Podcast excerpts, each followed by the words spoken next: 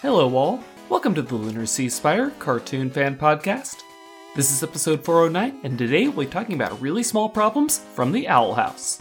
I'm GC13. And I'm David.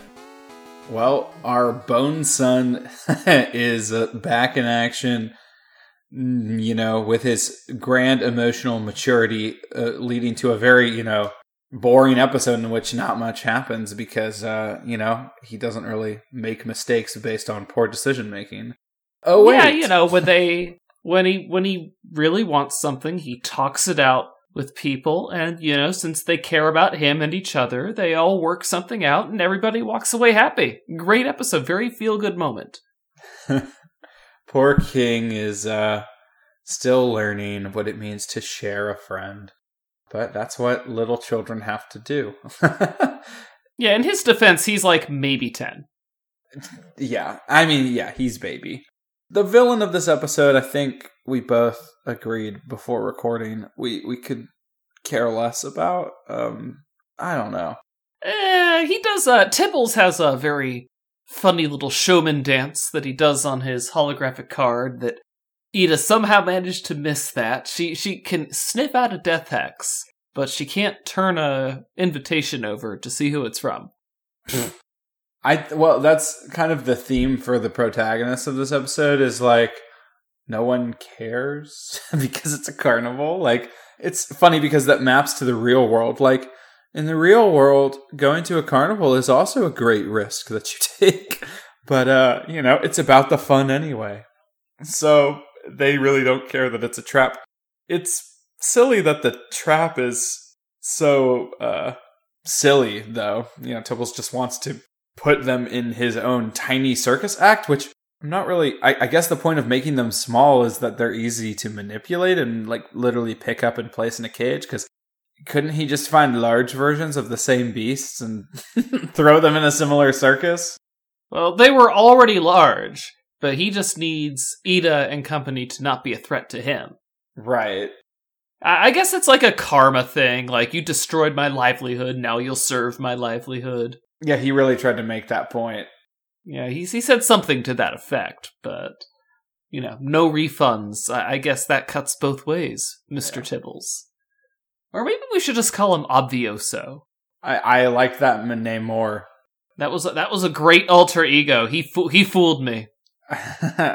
I like how much he believed in his mustache. I wonder if he thought that was only capable of fooling King or if he really thought that was a great disguise for all audiences. Because he he seemed really committed to keeping the mustache on, but uh I don't know, it's pretty lazy. Pretty lazy costume, obviously. I I wouldn't have risked it myself, but he was at least confident enough to think he could fool King, and he he could. Yeah. When Obvioso finds out that you stole his mustache, you're gonna be, oh. I know. Poor King, though. You know, the real low point of the episode was him leaning in for, you know, the photo frame and he his head is the Oh. one above a trash can. I mean, that just, you know, that just hits hard. there was a lot of cartoon shenanigans going on in this one. Like so many, so many three person rides. I didn't know the carnivals had so many of those. Yeah. Well, okay, but you could say that that was all the planning of Tibbles because he did intentionally plan for this friendship wedge, right, by inviting Gus and Willow. I, I think he just wanted to get all of them together. I uh, also don't think that he has any pull at the carnival. You know, Tibbles is just one carny. He's not the Ooh, guy running the show. That's tr- that's true because presumably we already met the authorities who captured Eda. Oh, let's talk about that for a second. It's like, hmm, I could either turn you in for the one trillion snail bounty, or I can have you sell. Caramel apples. Yeah, like not even an, a real scam except for the fact that they pinch you because they're crab apples. Uh yeah, that was silly and once again shows how trivial it is to find and capture Eda. So why do they make it such a point of the show that like she's wanted and is, you know, being searched for when it's so easy to grab her? Like the freaking carnies can capture her in a pile of cotton candy. Like I wish they had not made it such a focus. So, David, you know what this means, don't you? What is we, it? that we have we have uh, in versus contests we call these feats. So we now have feats for Eda and the Carnies, where uh, the Carnies are able to beat Eda. So this means indirectly that the Carnies are better than the Emperor's Coven. And I mean, let's be honest, I can believe that given the way the Emperor's Coven acquits itself over the course of the series. I mean, the just the fun police guy, policeman, had uh, the ability to do the hovering manipulation magic, which we see Eda use, but I don't even know what its categorization is within the covens. I mean, they might not be marked. These guys definitely work outside of society, so it would make sense for a Carney not to have a coven mark. Yeah, that's what I was wondering because that magic seems like it's closer to wild magic. You know, any any time like anytime I see a stern faced clown doing uh you know, there's oh you can't be clowning on my turf. You know, I of course go back to uh, Kids Next Door. I'm a clown. Do I look like I kid? But uh, of course, a very very different situation with the clowns there. Uh, that that was more of a mafia thing than a carnival thing, even though Right. they did work at a circus. they uh they stayed stayed simple and didn't try to make the carnival also a parody or joke on something else, which is appreciated. It is funny what similar things creep itself into every cartoon though. Like I just think of, you know, Mr. Smiley and the uh God, what was the freaking Funland? Yeah. Like I, I just didn't grow up being near carnival rides or all the time or like traveling carnivals. So it's just funny that those same things like the guy running the bottle stand that's always ripping you off. Like I feel bad for everyone who can't can't win the ring tossed. Uh, of course, it doesn't help when they have feet. I thought this thing was rigged. And like, why? Why is the answer always for Luz to tickle something? She tickles her locker. She tickles the. There's like a skee ball thing here. Yeah, she tickles the skee ball thing. I could have sworn that there was something else she tickled, or maybe she just fed the Dewey Decimal card catalog. Maybe that's what I'm thinking of. I don't know. Uh, I feel like she tickles a lot of things in this show. yes, tickles our hearts. Speaking of ticklish, uh, I I liked uh, Willow's line that up close everything is hairy. I uh, I feel Yes. Gus. I don't except Gus is braver than me. I guess his situation called for him to you know ride on that fly. But if I shrank down, I mean flies aren't hairy when you see them from our la- level, but they're definitely hairy up close, and that's disgusting. The hairs that he had to deal with were much better than the hairs you or I would have to deal with if we were shrunk down to ride on top of one of our flies. So I don't give Gus any points for bravery there. You call me when he has to deal with an earth fly. Yeah, I mean, God, those are nasty. It is funny too. I like the trope of a character needs to get somewhere, and a completely wild, untamed animal can be easily steered to where they need to Oh. go. It's not just that. The fly was able to be given instructions. Okay, I want you to take this cotton candy and instead of eating it, drop it on that girl's head over there. Yeah, I mean, I think Willow just points in a direction too, which, as a cat owner, pointing means nothing to them. like, Has she been like sneaking out of the plant track room and going and learning from some of the beast keeping stuff? Yeah, I mean, I I like it when you know in Amphibia, it's clear that the snails they ride are fully you know intelligent creatures above you know any companion animal that we have in our reality. But you know when it's just a fly, it doesn't make sense. Well, that's very normal. The animals in TV shows are always very attuned to what their humans want them to do. You get a lot of lassies. Right. It's a projection of our desires. We're like, wouldn't it be great if our pets really did understand us instead of being mostly calorie hunting algorithms that occasionally show affection because of brain chemicals? I still love my cats though. Yeah, I'm a cat man. Now, I, I remember that it was when we were talking about the zoo, the when Steven goes to the human zoo in Steven Universe. You were talking about how the the commercial break will mess things up. And like a character will say one thing before the commercial break, and then they'll say a different thing after Oh, the commercial God. break. But it's like the same moment. Because we had one of those this time, where at first Gus is all very stoic. Man, puberty, you're the craziest coaster of them all. And then, what? What happened to us? Did we shrink? It's like, that was whiplash for me. Yeah. That's funny you bring up the zoo because I'll never forget how weird it is that that eyeball appears when you couldn't see it in the ending of the previous episode. they like somehow wrote those episodes at separate times or something. Anyway, Steven Universe. I mean, at the at the very least, with the Owl House, they weren't just saying something similar but not quite the same. This was just a completely, completely different way to react, and in the wrong order too. It's not like he freaks out at first, and then after a little while, he starts getting like, hmm, philosophical. He's philosophical, and then he realizes, oh wait, I'm not dreaming. This is actually real. Time to panic. Yeah, the age of needing to change like the format or you know like literally editing or having different dialogue because of commercial break is so strange. I I like wish that it had died around Invader Zim's time where it's like, yeah, let's just pretend that entire things happened off screen during a commercial break because LOL commercial breaks are stupid. uh, that was uh, yeah, that was some fight with that ham demon, huh? yeah. Or I, th- I think it was a whole adventure with the ham demon. Yeah, yeah, yeah. The best part is how when you just watch it today and you, you know, own it or whatever and you don't have commercials. Like it's so it's like so weird.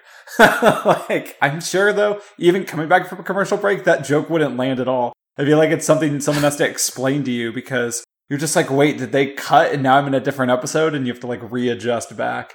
But see, that's the thing. Even when like it, it it's annoying just when Gus's character says something different, you're like, wait, is truth different? Am I watching television? Are these characters not real? Is this not actually a filmed recording of what occurred, but rather the dialogue is just written and can be rewritten if I'm reviewing the same scene again? It's so weird. I'm pretty sure this is a documentary. Maybe there were conflicting reports about what Gus said, so they figured they would put them both in. Right. I mean, they do do this in shows though. Like a character will ask a question and then it'll go to commercial break. And then when they come back from the commercial break, the character asks the same question but in different wording. Like, there's my favorite episode of Hogan's Heroes ever, where the dude is asking Hogan, okay, the dude who you're pretending to be lost a thumb during a hunting accident. Which thumb was it? And then, you know, was it the right or the left? And then they come, they come back from commercial break. Which one was it? The right or the left? And then Hogan has to bluff them. But, yeah, they didn't just replay it. They, uh, they're like, okay, so this is where we were. Let's just pick back up. Yeah. Yeah, commercial breaks. It's so funny too because the Owl House lives pretty firmly in the streaming age. Like, But it does air on Disney Channel still, so they have to. I mean, I liked the way they did it with glitch text, where if you look, you can see where the commercial breaks are, but it's not really that distracting if No. you're watching it on Netflix. But they are prepared just in case Nickelodeon ever decides to show it the love it deserves and put it on TV. yeah. I mean, what helps is if you can frame your entire story where the fade to blacks actually, you know, function as the end of a scene, right? But where it's most glaring is if it's just during the same scene. and you just artificially raise tension right before, right? Which is like, Yeah, gotta pace a little better. yeah. But uh I guess since we're talking about uh minor complaints, I did notice another Really small like, problems. weird one. yeah, really small problems with really small problems. But uh, this one, this one actually is like, uh, why did you guys make the scene like this? So when they're hiding underneath the styrofoam cup, while that uh, little thing is trying to eat them, it's sticking its tongue through Mhm. the cup, and Willow's like, okay, that's enough of that. And she pulls up the, she gets the vines out from the ground and grabs onto its tongue and pulls down on its tongue, and then the camera cuts out, and the thing is like pulling its beak back so the styrofoam cup comes up. No vines. Yeah, I yeah, I totally felt that too. Especially because her magic is pretty powerful and I kind of expected to see vines like around the cup and stuff and there's just nothing. Yeah. I don't know. And the funny thing is we don't know at what part of the process like did someone just not put that in the storyboard? Is that like a short enough thing that someone could just not animate it? I, you know, I don't know. I mean, it's not like Invader Zim where you had the Zim. What? And it's like they just didn't add in the traffic. And it's like they're like, wait, no. This is gold. just have it be a completely dead silent street. This is perfect. they just they just saw the scene incomplete and they're like, no, it has to stay like this. yeah. Oh man. And I I just don't see them doing that with this scene. But I mean, oh well, I I get along with my life and I just move on, you know? yeah. Uh, the, the the last thing I did note down because I I did comment on how did they get that fly to drop the cotton candy on Luz's head. It's like these flies are very intelligent for insects, you know. But uh, how did they get so much cotton candy to form all of the? I keep calling it cotton candy, by the way, because rotten candy is disgusting, and why would you eat something that its name is rotten? But how did they get so much of, of it to make those arrows? and also, shouldn't Luz have stepped on Gus and Willow since they were standing in front of the mirror that she ran headfirst into? that would be grim, GC. That would be grim. Wait, are you saying that in order to avoid like having to show two primary characters being squished in the shoe, that uh, they shouldn't just come up with another way for Luz to enter the scene so that it isn't like forced that she doesn't step on them? what are you saying? Yeah, they could just not have her barrel over the ground where they are established to be, or, you know, you can show them having to jump out of the way. Like, you could just have the camera in a different spot where you can see that, oh, yeah, they, they dodged. Or maybe you could just have them off on either side because they're like, oh, yeah, there's no way Luz isn't gonna run into the mirror. And then you could get a little joke like, oh, so you were right, Willow. She did run into the mirror. Good call. Wow. but instead, no, they're right there in the middle. I guess they didn't want to insert a joke into that spot. Uh, Luz running into the mirror was funny enough. Yeah. Well, and it's also, you know, the, supposed to become the highest tension moment. Yeah. Right. Uh, I think they were way too hard on King. I know, right? Because he's baby. And he didn't do it purposefully. Yeah, exactly. Like you had something in there to shrink us, and it's and at no point does King say, "Yeah, but I didn't ever actually want to use it." And you guys were there. You heard me yeah. want to tell Luz that something had gone wrong until she's like, "Oh, hey, King, I'm going to give you everything you wanted." And you know, he thought that they were teleported away. So what's the point? Yeah, but to be fair, I mean, yeah, my first reaction was similar. I was like, "Dang, Luz, you're really chewing up King." But I mean, you know, if I was like, oh, in my fanny pack, I, you know, brought you, pills that murder you, but I didn't put them in your drinks. I mean, I just, I made a bad decision ever picking them up from that weird, you know, evil pharmacist, but I, you know, I'm not going to use them. I never, I, I, I, I gave up halfway. It's like, well, I'm still mad at you hmm. for doing that in the first place. So maybe don't go get, you know, magic potions that, well, even worse, he didn't think it'd make them shrink. He he thought it made them disappear completely, uh, which is philosophically crazy. But he knew that they would come back. I know, but it's funny because King, while he thought that Gus and Willow were gone, he's like, "It's been too long now," or you know, he was worried about like what length of time is appropriate for them to you know like not exist, which I think is an amazing calculation to have to do. Like, if someone is non-existent I don't think the amount of time that they're gone matters anymore. But but uh, you mentioned the fanny pack, and you know, since I forgot to shout out the Big City Green stall when we did the night at the inn for Amphibia, I want to make sure I remember that uh, to shout out the Rocko's Modern Life shirt pattern on the fanny pack. Wow. Don't know if that's intentional or not, but uh, I like seeing that pattern anyway.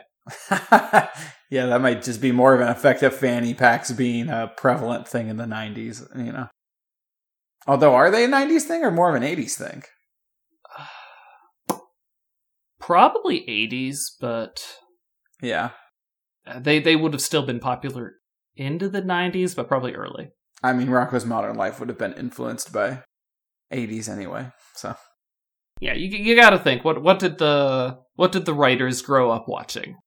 Yeah, I'm glad we came out came up with a more outdated human reference than Eda did.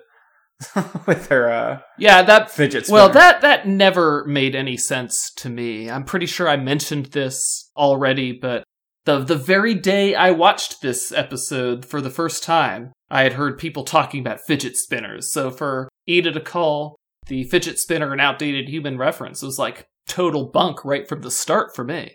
Ha!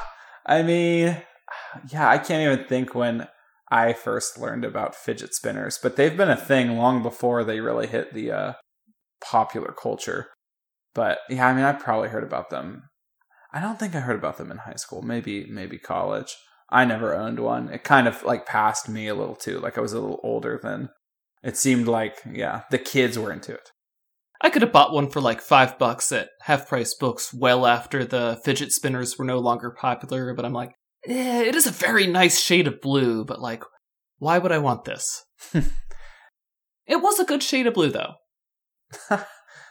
to be fair, I, I feel like you could make a joke about anything being an outdated reference, assuming that your pipeline's going to take you know two years to make the Yeah. episode that you're writing come out, right? So makes Nobody sense that they could. anymore. yeah. Although they got that one right.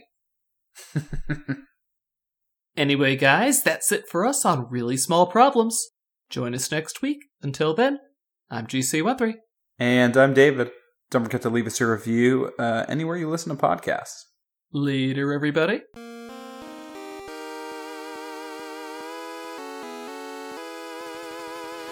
Our opening and closing music is by Mark Soto. For more cartoon related content, please visit lunarseaspire.com.